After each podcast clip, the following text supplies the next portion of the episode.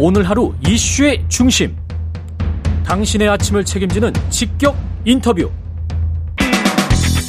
여러분은 지금 KBS 일라디오 최경영의 최강 시사와 함께하고 계십니다.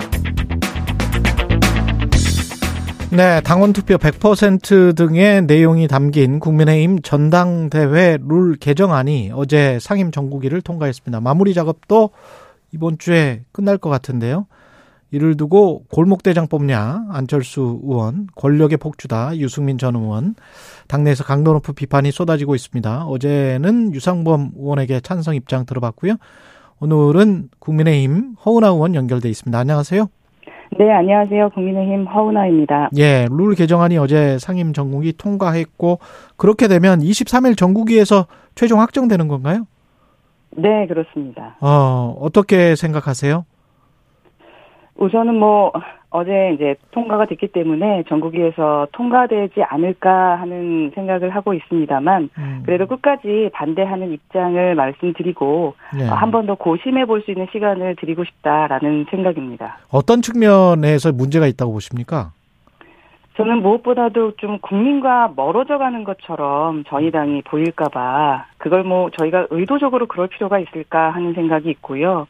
그 당원 100% 룰이라는 게, 어, 좀, 약간 국민과 멀어진다라는 식의 인식을 좀 심어줄 수 있을 것 같다는 생각이 듭니다.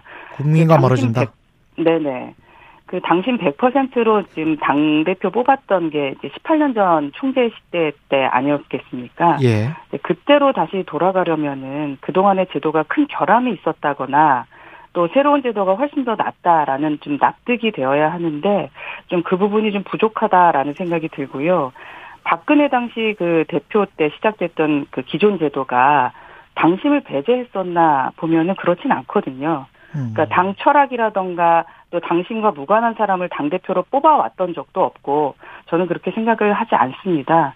오히려 그 당심을 100%로 하게 되면은 그 정당대회 때나 또 평상시에도 그 당협위원장 줄 세우기 또 개파 만들기 이런 게 만연해질 수 있을 수밖에 있을 수밖에 없기 때문에 국민 눈에는 좀 퇴행하는 것으로밖에 보이지 않을 것 같다라는 생각이고 또 음. 저희 당 지지율에 있어서 지금 새 정부 출범에 따라서 허니문 효과를 거의 누리지 못했고요. 현재도 30%대 박스권에 갇혀 있는 것으로 알고 있습니다. 그렇다면 정답은 이미 정해져 있거든요. 저희가 선택하지 말아야 할 오답이 너무나 명확하다라는 말씀인데 최소한 민심을 배척한다라는 모습을 보여서는 안 되고 그렇게 오해하도록 만들어서도 안 된다. 그래서 음. 이제 이런 민심과 함께 가지 않는 것으로 보이는 제가 이제 나홀로 정당이라고 말씀을 드리는데 예. 이렇게 나홀로 정당이 되면은 1년 반 뒤에 총선에서도 또 결국 민심이 외면할 가능성이 높지 않을까 해서 우려하는 바가 큽니다.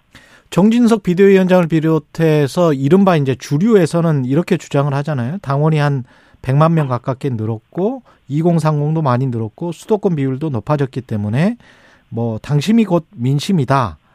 그렇게 투표하면 민심을 충분히 반영하는 거다. 이런 논리인 것 같은데요. 네. 예전에 저희가 28만 명 정도의 당원이었을 때보다야 더 많은 민심을 담을 거라고 생각합니다. 하지만 지금 투표권 가지신 분들이 4천만 명이십니다. 거기에 100만 명의 숫자가 그리 큰 것은 아니다라고 생각하고 아까 처음에 말씀드렸던 것처럼 저희가 납득할 수 있도록 그러면 당원들의 비, 그 비율들을 명확하게 좀 말씀을 저희한테 해주시거나 하면 조금 더 설득력이 있지 않을까 하는 생각은 듭니다.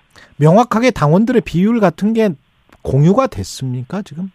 지금 공유가 되지 않았습니다. 그러니까 아. 예, 여기저기 이제 들리는 것을 가지고 예. 저희가 판단하는 건데 음. 뭐 당원들이 늘었다라는 것은 어 저희가 이해를 합니다. 늘은 건 확실하니까요. 하지만 그 비율이라는 것조차도 모르는 것 아니겠습니까? 누구에게 투표권을 부여하는 거죠? 그러니까 6개월 정도 지난 당원들에게 부여하는 겁니까? 아니면은 책임 당원들에게 부여하는 거라고 저는 지금까지는 알고 있습니다. 책임 당원들에게 네, 네. 3개월 이상 이제 당 3개월 이상. 예. 아, 3개월 이상 당비를 납부한 사람들? 네, 네. 예.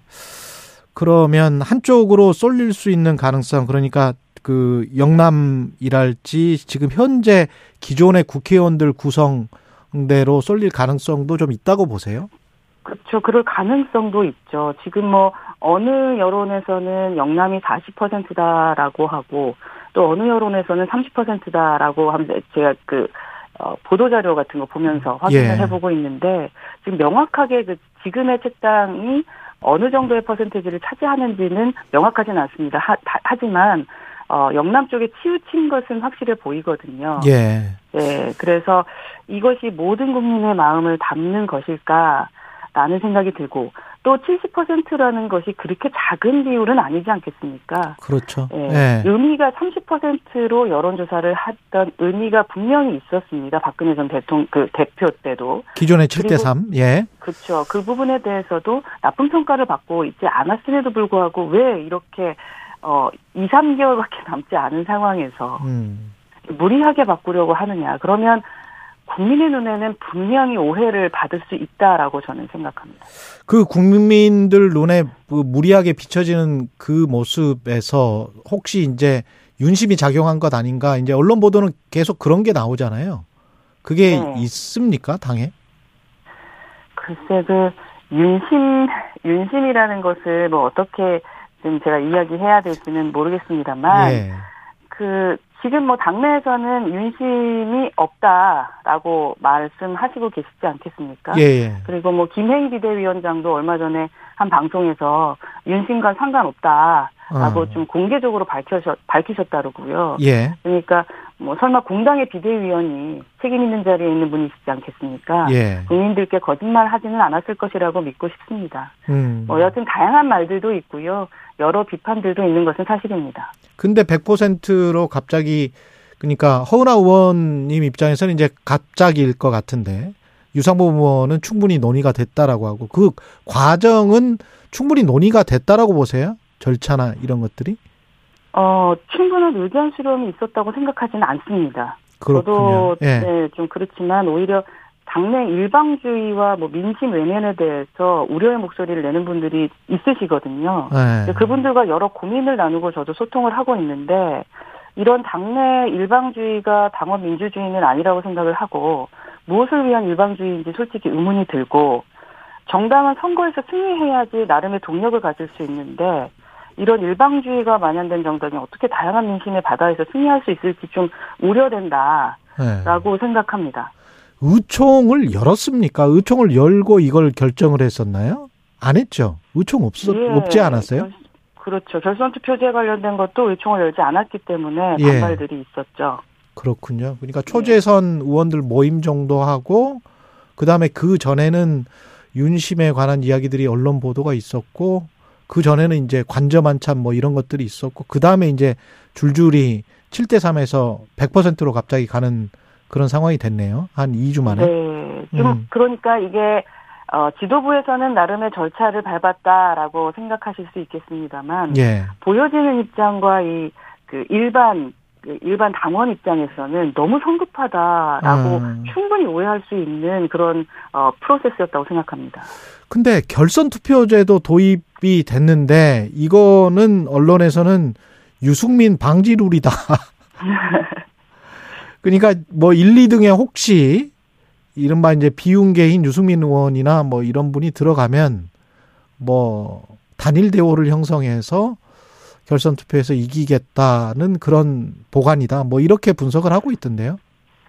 예, 저는 뭐 결선 투표제 자체는 음. 문제가 있는 시스템이라고 생각하지는 않습니다. 예. 그러니까 1, 2차 투표를 거쳐서 뭐 과반수 이상의 대표성을 갖게 한다라는 차원에서 의미가 있을 수 있습니다.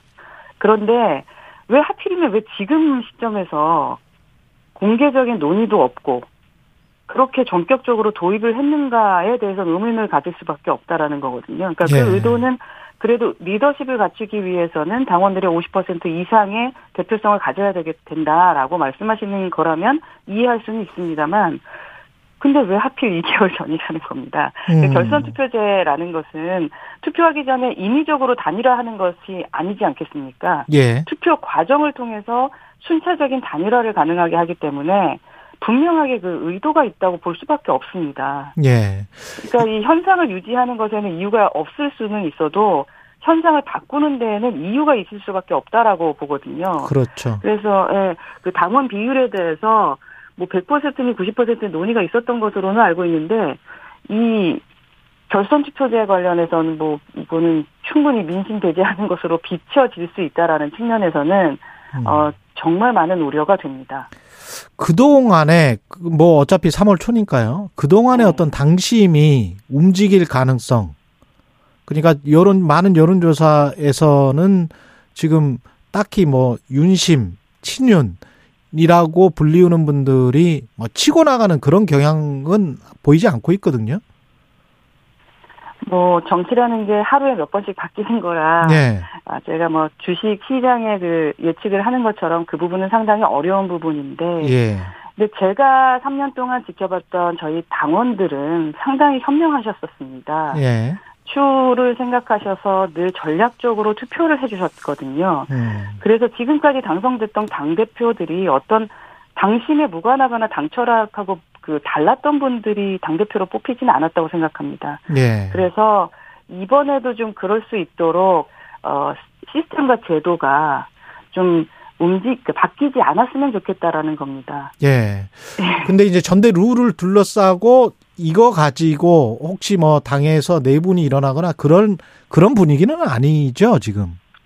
그렇죠. 아직까지는 뭐 내분의 분위기는 아니고 다만 이제 이견을 하는 분들이 생기면서 음. 아무래도 좀 불편한 에, 불편하게 되기는 하죠. 예. 100%로 하면 확실히 유리한 쪽이 있습니까?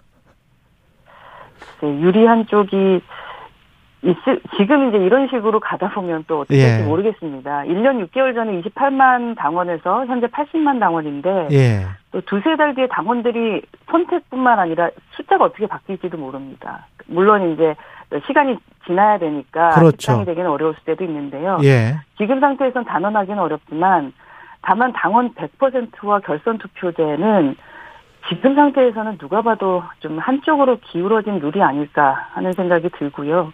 또 누가 이길지 누구에게 유리할지보다는 공당의 룰과 원칙이 갑자기 한순간에 바뀌면서 기울어진 룰로 만들었다라는 것이 문제의 핵심입니다. 결국 차, 예 차기 네. 당 대표 같은 경우에 어떤 대표가 되는 게 앞으로의 총선이랄지 특히 국민의힘에서는 이제 총선에 누가 유리할까요? 어떤 당 대표가 돼야? 답은 명확합니다. 당을 승리로 이끌 수 있는 대표죠. 음. 그래야지 윤석열 정부도 하고 싶은 국정과제 당당하게 추진해 나갈 수 있고 예. 그렇지 못하면은 다들 말씀하시지만 2년 만에 식물 정부 되는 거 아니겠습니까? 결국 그 총선에서 민심의 선택을 받는 것, 또 어느 정당이 민심의 무거움을 알고 민심의 뜻을 받드느냐 이게 경쟁일 것이기 때문에 예. 그러니까 민심을 선택하는 사람이 당을 이끌어가는 순리일 거라고 생각을 합니다. 예, 지금까지 국민의힘 허은하 의원이었습니다. 고맙습니다. 네, 감사합니다.